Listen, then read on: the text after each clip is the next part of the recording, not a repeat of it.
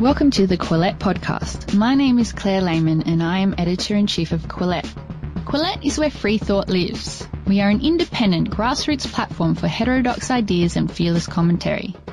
Our podcast is a team effort and is jointly hosted by myself, Associate Editor Toby Young, and Canadian Editor Jonathan Kay. You can support our podcast by visiting patreon.com/Quillette and becoming a monthly patron. By becoming a monthly patron, you'll also receive our weekly newsletter.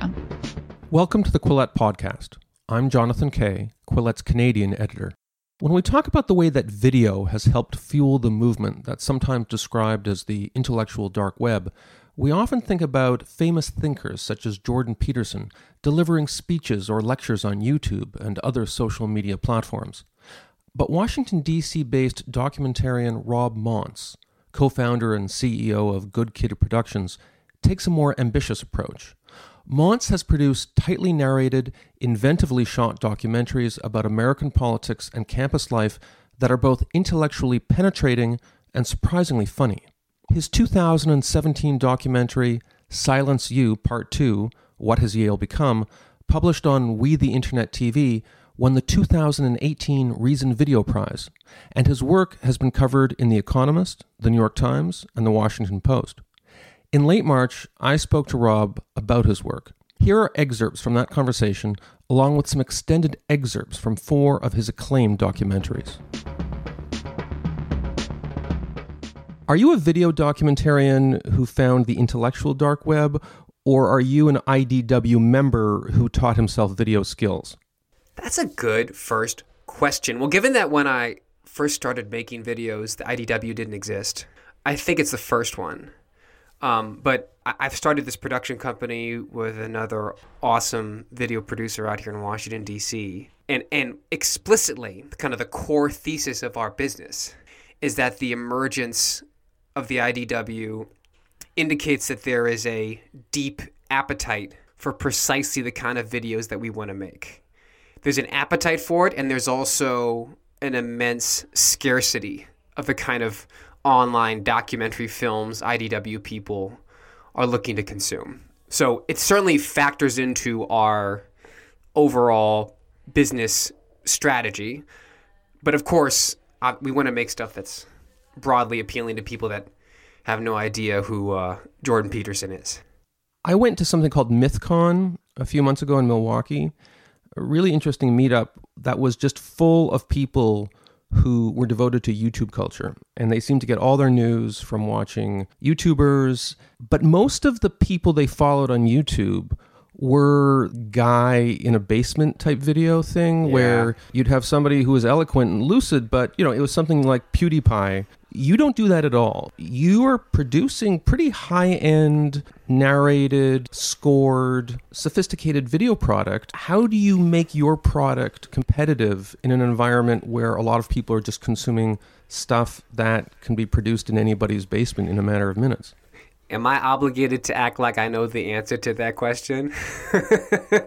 I know it's a really good point. I mean, and I've seen some of the view counts for stuff that I consider to be, even if it's ideologically aligned with the kind of Quillette, Good Kid Productions worldview, I don't think it's particularly visually compelling, and I don't think it's particularly intellectually sophisticated.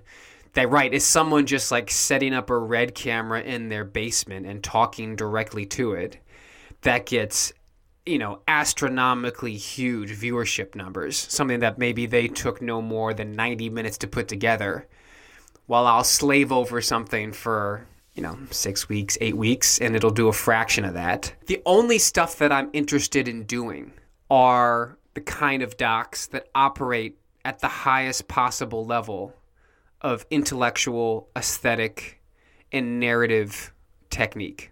So it's this is way too self-glorifying, but like I have no organic interest in making things that are much more disposable under any conceivable definition, if that makes sense. So the only stuff I like making is things that you are slaving over each individual frame to ensure that it's maximally compelling and entertaining and illuminating for the viewer. And the more disposable stuff I don't watch it myself, and I have no interest in making it. But that does not mean that doesn't mean that it's a better business prospect on my end. I think the disposable stuff might be a little bit easier to monetize, but I don't know. Well, rather than tell people about this stuff, let's show them a little bit of it. Here's a clip from your 2018 video, Trump as Destiny, Why the Reality Show Presidency Was Inevitable. The Kennedys self-consciously attached beautiful royalist ideal to JFK's presidency. This, of course, is a picture of my wife, Jackie, and my daughter, Caroline. I think every woman wants to feel needed, and in politics you are. Isn't she charming? This notion of Camelot, this magical moment. He carried the image of youth, strength, and vigor. Kennedy continues to be American citizens' most revered president. I was just kind of in awe of being near such a great person. America, its power, prestige, and direction, all ultimately will come to rest upon the next president of the United States. The martyred Christ of American democracy. We will miss a great friend and a true Christian. We now know, of course, that the Kennedy iconography was a cynically constructed fabrication. Kennedy was a heavy amphetamine user, suffered from a debilitating hormonal disorder, and was a reckless sex addict who shared a lover with a Chicago mob boss. In that video, you're not making a simplistic argument in favor of Trump or against Trump. You're actually making a historical argument about the way the role of president emerged during the 20th century, beginning with FDR and leading up into the 21st century and Trump. Were you always interested in American history? No, I wasn't. Actually, my academic background, at least in high school, was mostly mathematics. Actually, that's kind of what I excelled at. And then I got pretty into analytical philosophy when I was at Brown. I did take a class with Gordon Wood at Brown University while I was there, who's a famed historian of the American Revolution. Well, a famed, I believe, left-of-center Howard Zinn type. Yo, you said it. I didn't say anything. I got a gentleman's B in that class. But you obviously got something out of university. I believe there was a quote from you in your video about Brown University, which we'll talk about in a minute, where you say something like, well, when I went to Brown University, I burned off my own ego and narcissism and navel-gazing instincts through the act of debate. Tell me about that process. My main activity when I was at Brown University was on the debate team through an association called the American Parliamentary Debate Association, which is kind of, it's Lincoln Douglas style debate as opposed to policy debate, which means that it's much more rhetorical and it's a little bit more loosey-goosey when it comes to the topics that are debated. And it includes all the elite schools on the East Coast of the United States and then also the elite schools on the other coast and like University of Chicago. And so every single weekend, I'd be going to debate tournaments in which I am throwing my brain against some of the smartest people in the entire country. Like not just people that go on to clerk for the Supreme Court, but like people that go on to become Supreme Court justices.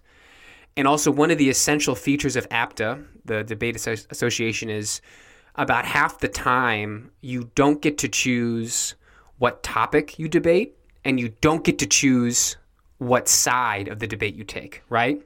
It's exactly the kind of forced devil's advocacy that higher ed should be regularly requiring of students. That's what I got from debate tournaments.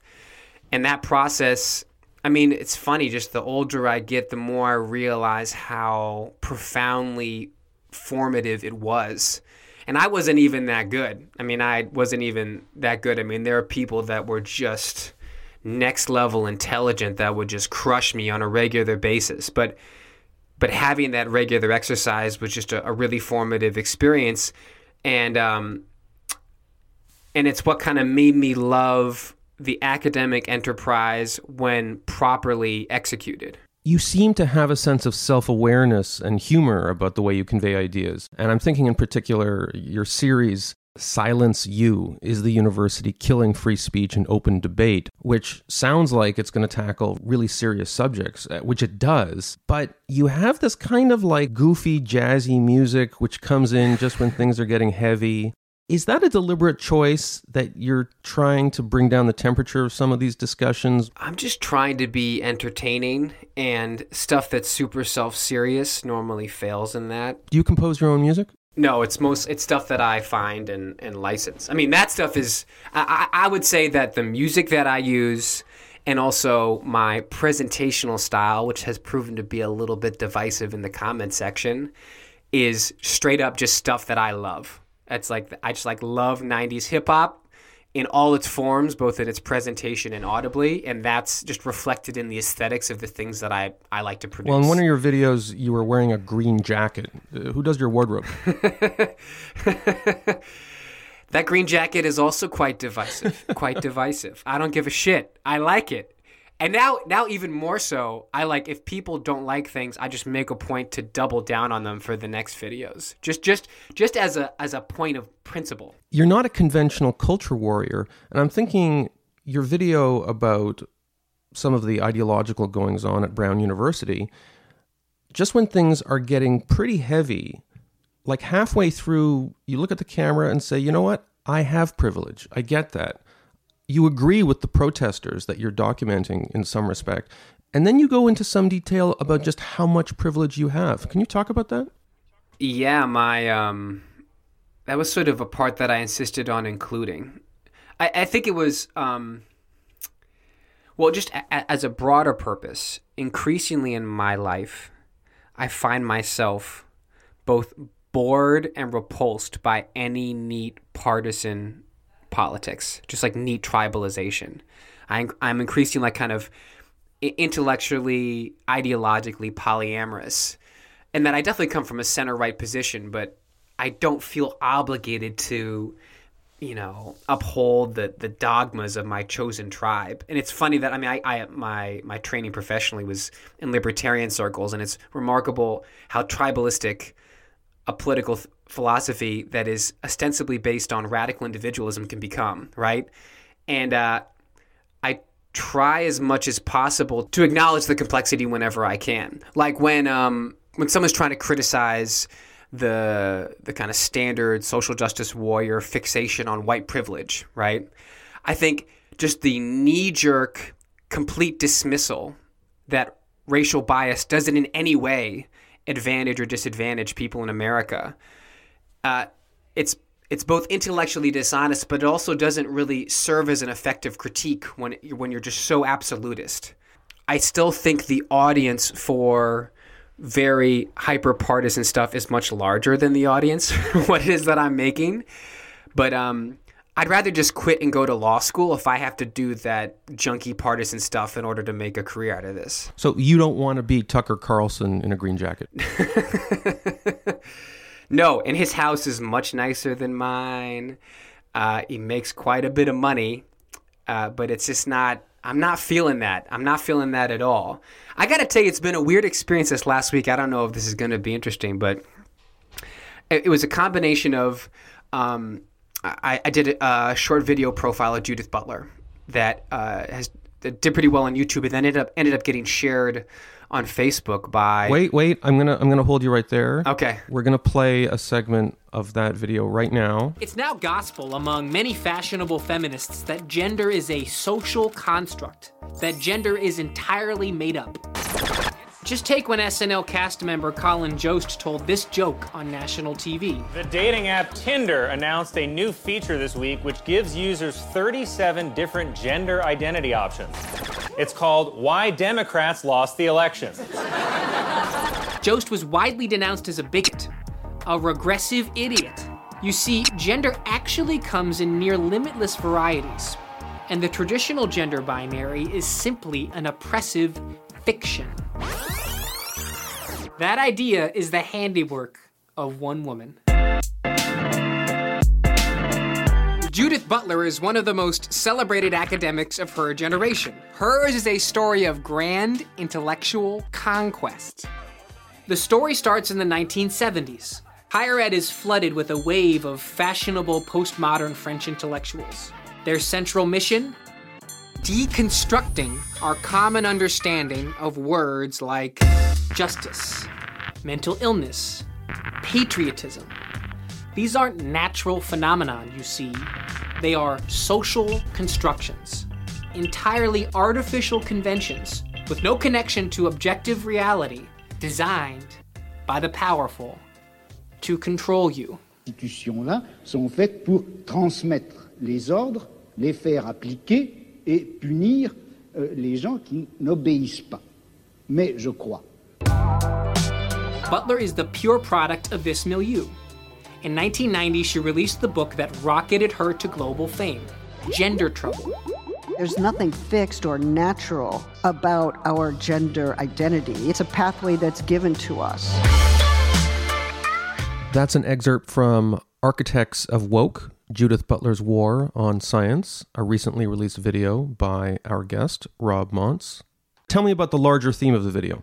So that video is sort of a deconstruction of this, I think, pretty repulsive intellectual charlatan by the name of Judith Butler. Not to be overly ad hominem, but someone who I think has really had quite a corrupting and pernicious influence, and represents a corrosion and an undermining of what feminism was really about. And it's part of a series that I'm doing with this group called Dangerous Documentaries here in Washington, D.C. I was working on the second one when you called me. But that video ended up getting shared by Milo Yiannopoulos on his Facebook page. Milo is someone that I'm on the record of not liking and thinking, unfortunately, contributes to some of the poison and the cruelty that has now become a standard issue feature in American politics. But he was, I guess, an enthusiastic champion of the video. At the same time, the documentary about the presidency that you shared, which is critical of Trump, has sort of gotten a second life in the wake of some recent political developments here in Washington, D.C., in which President Trump attempted to use the national emergency powers to secure some funding for a border wall. And that got people suddenly jazzed up again about the imperial presidency and executive overreach. And even many Republicans, a minority of Republicans, but many Republicans are opposed to Trump's move on that. There are some, not as many as should be. Many of them have capitulated to it. But just to finish what is already a too long story, is that in turn brought a bunch of Trump fans to the video who proceeded to accuse me over and over again of this new thing. It's called, they accuse me of being a soy boy. Have you ever heard of soy boy? I think I've seen one or two references to it. And okay, pretended I knew what it meant, but I have no idea what it means. Well, I think it basically just means you're a castrated beta male whose only possible reason for criticizing Trump is that you're envious of his hyper-masculine virility or something to that effect. You're a cuck. Yeah, I'm a cuck. Okay. And people they don't have to do much deep digging to see that I've actually sired several human beings with a female Homo sapien, but apparently I'm still a soy boy. But it was a very odd sensation to be both complimented by, but then also ridiculed by the kind of, Trump MAGA crew. You work at Quillette. You can tell me how you guys think about the business of attempting to not simply play to the crowd and not conform to these neat partisan categories. Part of me thinks that there is going to be a sufficient appetite for it, but part of me also sometimes worries maybe people just want Tucker Carlson and Rachel Maddow. They just want someone who won't come with any nuance or complexity, that will just sort of feed them their neat little partisan stories so that they can stay angry at the evil other on the other side of the political spectrum. Well, Quillette does get it from both sides, much as it sounds like you do. I've never been called a soy boy, but I've been called, a fake conservative or the equivalent of rhino. But what's interesting is you do learn the different kinds of trolls. Like, I get trolled from the right and I get trolled from the left. But what's interesting is the methodology. Right-wing trolls tend to be aggressive. They're like, delete your account, you're a cuck, you're this, you're that, screw you, you're what's wrong with the human race. Okay, fair enough. Left-wing trolls tend to be more passive-aggressive. It's more like, you're hurting me, you're hurting everybody, you have to stop. You have to stop hurting people, and to ensure you don't hurt people, we're going to try and make you lose your job. We don't want you to lose your job, but that's the only way we can stop all the pain. So ultimately, I actually prefer the right-wing trolls because they're so upfront. They don't pretend that they care about me and the world. They're very upfront with the fact that they have this like very crude, sometimes bigoted worldview, and that's their worldview. I don't conform to it, so fuck me. And I prefer that to the more cynical approach that pretends as if it's a matter of concern for the human race, even though in both cases it's really just about projecting ideological power. So, and I feel that crunch, but then every once in I have a video coming out probably tomorrow or Monday that's about the evils of Instagram for young girls, and it's part of a much broader hyper crotchety technophobia that I've fallen into in my late 30s. As part of that, I wonder how distorted my position is on American politics because particularly of Twitter, and that maybe there is a hope that there is a moderate middle that I just miss because I spend too much time on that goddamn website. No, there isn't any. It's not as if you're just like too dense to find the moderate middle. Look, there are people who try and be centrists, but you can be Tucker Carlson and live in a big house, or you can be Rob Montz and live in a smaller house. Speaking of which, making high-end videos is expensive. You have your own production company, but you've also produced video for something called We the Internet TV and Reason TV. Correct. At the end of the day, how much does it cost to make 10 minutes of great narrative video? And who is ultimately paying the bills for this? Yeah, so I mean, we are a for-profit operation, and like slightly over half of our client portfolio is it's nonprofit channels like We the Internet, like Dangerous Documentaries, that contract with us because they like the voice that we bring, and it's about having me be on camera doing my like cool hip hop stylings or not so cool hip hop stylings. But how do they monetize that? How do they, it's like wherever in the YouTube age when everyone's giving away everything for free, how do they monetize that? I actually don't know. I mean, for me, they pay me money. But it's also not like paper bags full of money from the Koch brothers. No, I'd love to find those. I'd love... yeah. I would certainly Everyone take accuses them. Me of that, and I'm like, fine, but give me the money. And that, like, then, I'm getting the worst of both worlds. They accuse me of it, but I don't get the cash. That's definitely a double bind there. Also, that Koch brother... Can I just do a quick thing? I'm sorry. This may be boring.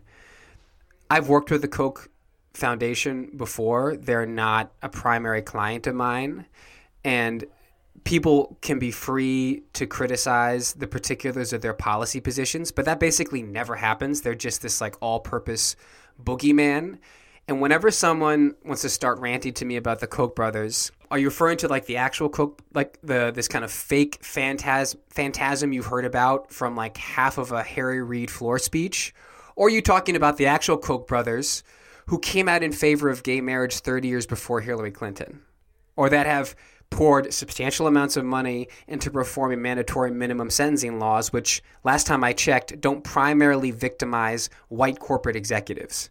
That doesn't mean that I don't agree with the entirety of their policy agenda, and you can be critical of the energy industry or libertarian ideology more generally, but it's like, can someone please be a goddamn grown-up and actually know what these guys stand for before you start ranting about them on Facebook? It's all just this token and this signaling. I mean, this is a huge thing that I discovered during the research and development process for the Judith Butler documentary that we mentioned, where Butler is kind of the positive inverse of that, where her acolytes, from what I can tell, the vast majority of them have not read much of her stuff. They just kind of use her as this one-dimensional token to demonstrate and advertise their wokeness when it comes to gender politics. If you actually do the extremely unpleasant work of reading Judith Butler, the few parts of it that are actually comprehensible and not disgustingly laden with obscure jargon, the stuff that's comprehensible often contradicts itself, and also contradicts some of the core tenets of some of the more radical gender theories that are now kind of percolating through the internet. Like I think a lot of transgendered people would actually find what Judith Butler writes to be offensive and contradictory to their experience. But it's kind of like that never comes up because people don't really engage with her ideas properly. They just kind of use her as a token to signal their tribal allegiances. So the opposite of the Koch brothers, as it were. Yeah, I guess so. We're going to play a clip now from your video that you did about your alma mater, Brown University. And this is a scene where a bunch of students occupied the president's office and nominally tried to engage the president in a sort of debate. And you can hear the president trying to get a word in edgewise. Can I just make a suggestion? I'm sorry. No. Wait. Not in your conversation. It's kind of weird to show. No. I'm sorry. I just want to... Can we just have a conversation? Like, no. The problem that they're having is heterosexual white males have always dominated the space. And so one in which heterosexual... Well, homosexual... It don't matter. White males are at the top of the hierarchy. It don't matter. This is not a grand battle against institutionalized injustice. This is an addiction to indignation. We also had obligations like being in class. We can't focus on those things. We have to focus on staying alive. That was from Silence U. Is the University Killing Free Speech and Open Debate? A video by my guest, Rob Montz. Rob, can you tell us what's happening in that video? And also, you talk about students having a, quote, addiction to indignation, end quote. Explain that too. So I think one of the more remarkable things about these super pernicious anti-speech trends that have been happening on elite college campuses is how the number, like the percentage of the student body that is truly radicalized and would do something like occupy the president's office or shout down the provost is actually relatively small. But the mystery is, if they're so small, why is it that they're able to get the administration to bend to their will and to cut them enormous checks, right? Why is it that the people that run these schools are so quick to wilt to what is ultimately a minority of the student body? But if I could just interrupt, in this video, you've got, looks like a couple of dozen students. And from what I understand, they did this in response to an action that Brown University did that you would have thought they would have applauded. Can you give a little bit of the backstory on this? It was one of those kind of standard issue diversity and inclusivity programs where the university announces, I think it was a $200 million commitment to improving inclusivity. Some very small slices of that program, I think, are justified. A lot of it is just very vague promise-making. And students were unsatisfied with that. It didn't go far enough.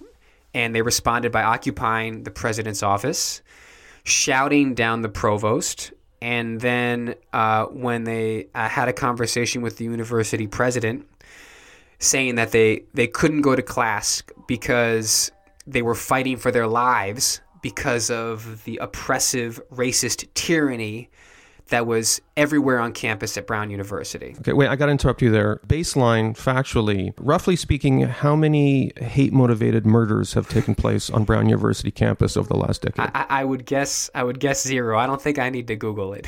That we know of. Right. Well, who's keeping it from us, though? Right. And, yeah, I mean, I'm not the first. Heather McDonald makes this point much more acidly than I ever could, but that these elite university campuses are the least racist places on planet Earth. But you can believe that while also believing, of course, racism persists in American and privilege society exists. And privilege certainly exists. But the problem is for the standard, like, far leftist, political paradigm that used to mean that it's important to debunk and to criticize on college campuses because it's now seeped out into the mainstream, has become the operating political software for a lot of the elite institutions in my country, in the United States. And in that paradigm, the average member, the only privilege they care about is the one that positions them lower on the power totem pole, right? So, for example, for the sequel to that Brown University mini-doc, which is one that I did about Yale, related to this kind of now infamous 2015 incident where a tenured professor at the school gets shouted down in the courtyard because of a letter related to Halloween costumes and cultural appropriation. One of the main people that shouts him down, that is unbelievably disrespectful to him, she's a black woman. So on one particular privilege metric, she's deeply disadvantaged. But if you just dig into her biography a little bit, she grew up in a cushy suburb in Connecticut and has two highly successful and rich professional parents. But that other metric of privilege, in which she's born into like a stable, nuclear, wealthy family that invests in her education. Oh, and she also went to Exeter. That stuff doesn't factor in when it comes to calculating privilege. That she is just by definition dramatically less privileged than some white kid born on the outskirts of Sioux Falls, South Dakota, to an opioid-addicted mom, right? Because that person has white skin, definitionally, they all have right, although all the just privilege. To be clear, I lived a pretty privileged life. Sounds like you lived a pretty privileged life in LA. So we're two privileged guys talking about somebody else who has privilege. Right. That's actually what a lot of the conversation about the campus free speech crisis happens to be, unfortunately. That's a fair point. I mean, and can I just make another point, which is for the campus free speech stuff, I always make I try to make it clear that this is a phenomenon that is largely confined to the elite college campuses. There's actually a study that came out from Brookings Institute here in Washington, D.C. that showed a very tight correlation between the average annual tuition of a given institution and the frequency of deplatforming or anti-speech acts among the college students, that the more expensive it gets, the more likely kids are to demand that people that they don't like don't get to speak. Well, Exhibit A, Sarah Lawrence in New York State, which I think last time I checked might have been the most expensive college in the United States. And of course, the recent controversy there, one of the professors who wrote an op-ed for the New York Times that students didn't like, they're trying to run him off campus. In a certain way, and I really delve into this with the sequel to the Brown Doc that I did through We the Internet, where when you pay that much for an education, part of what you want is an accommodating intellectual environment. If you're going to pay $50,000 a year, you want a fancy high-end cafeteria. You want world-class gym facilities. Okay, I'm going to stop you right there because I'm going to play that segment. This is about Yale University in particular, my own alma mater. It's where I went to law school. In the video, you are playing footage of actual Yale University promotional video. And this furthers your idea that this is actually more about customer satisfaction than creating an intellectual environment. So let's listen to that. Yale has become sort of all-purpose entertainment warehouse, place to have a good time rather than receive an education. It's not about what we expect from you. It's about what we can do for you. That's the difference between being a student and being a customer. He brings in a whole bunch of really cute baby animals, and you can pet them. There was a food parade, and the eggnog was amazing. Then I get to know my residential college dining hall staff, and they can really accommodate my needs. Very own Loom Studio. There are still pockets of genuine undergraduate intellectualism at Yale, but the predominant campus culture seems to be, well... Either you study and you joke and relax and go to master's teas and study breaks for nighttime snacks. That was an excerpt from Silence U Part 2, What Has Yale Become? By our Quillette podcast guest, Rob Montz. A lot of people would hear that and think that this is like an ad for a fast food restaurant or something. Is this typical of other universities? Yeah, I refer to it as the Gilded Camp. And William Dereshowitz, who's one of the prominent voices in that doc, says how it's a switch from student to customer. It's from what the student can learn to what the professors can do for them. This isn't really an ideological trend. It has ideological effects, but it's almost more of like a capitalist consumer preference trend. Yeah, I know. It gets weird. Yeah, I know. That's kind of part of that doc starts with me saying this is an extraordinarily famous kind of viral event of this president being shouted down in the courtyard, but it doesn't mean what you think it means. Well, you say, I found my scandal, but it wasn't any scandal to do with Marxism or Judith Butler or Derrida or Foucault. You must have spoken to many professors who were upset at the way their universities have been taken over essentially by their marketing departments. Right. Well, it's not their marketing departments. It's their administration, the bloated bureaucracy. And that's, I show how there's this odd alliance between this ever-expanding leviathan of the administration. So not professors, not academics, but career bureaucrats and these kind of self-made undergraduate radicals. The administration actually fuels and rejoices in these acts of apparent student suffering because it justifies the creation of a new vice provost of diversity and inclusion. I read a statistic that said one of the big universities in Michigan has as many as 100 people just in their diversity department. Does that sound credible to you? It does. I don't know those stats, but I know a couple of the stats related to salary figures in the UC system. I'm originally from Southern California. And a lot of these people with these vague titles related to diversity and inclusion make many multiples of what an established tenured professor would make. And so it's a demonstration of the university's priorities that they've decided to invest in that as opposed to invest in professors. And frankly, I obviously have some serious problems with the lack of ideological diversity on these campuses, but I would rather these schools be taking that money and spending it on professors, even if they're on the opposite side of the ideological spectrum, because at least professors operate within the realm of ideas and have some sort of commitment to the academic enterprise. The bureaucrats are a much more malign force, that they don't really trade in kind of reason and logic and evidence. Their job is mostly just to release memos and go to conferences. And I think that they're another essential part of why a very small group of students can wield just tremendous power on these campuses. Because those faculty members leverage that minority of students to project their own power. Yeah, so it's kind of an odd alliance. But then there's other factors as well, obviously, like Greg Lukianoff and Jonathan Haidt in their book, The Coddling of the American Mind, also go through some very particular broken ways that iGen, the generation that came after millennials, has been raised that makes them particularly psychologically fragile and incapable of autonomously navigating conflict. Okay, so I'm going to let you go soon, but I did want to ask you one last question. One of the videos you made about, of all things, streetcars, I believe it's called The Secret Life of Streetcars. I think it's a scam of streetcars. My position is... Because I clicked on it thinking, oh, cool, another huge streetcar fan like me. Oh. I live in Toronto, which has the second largest light rail network in North America.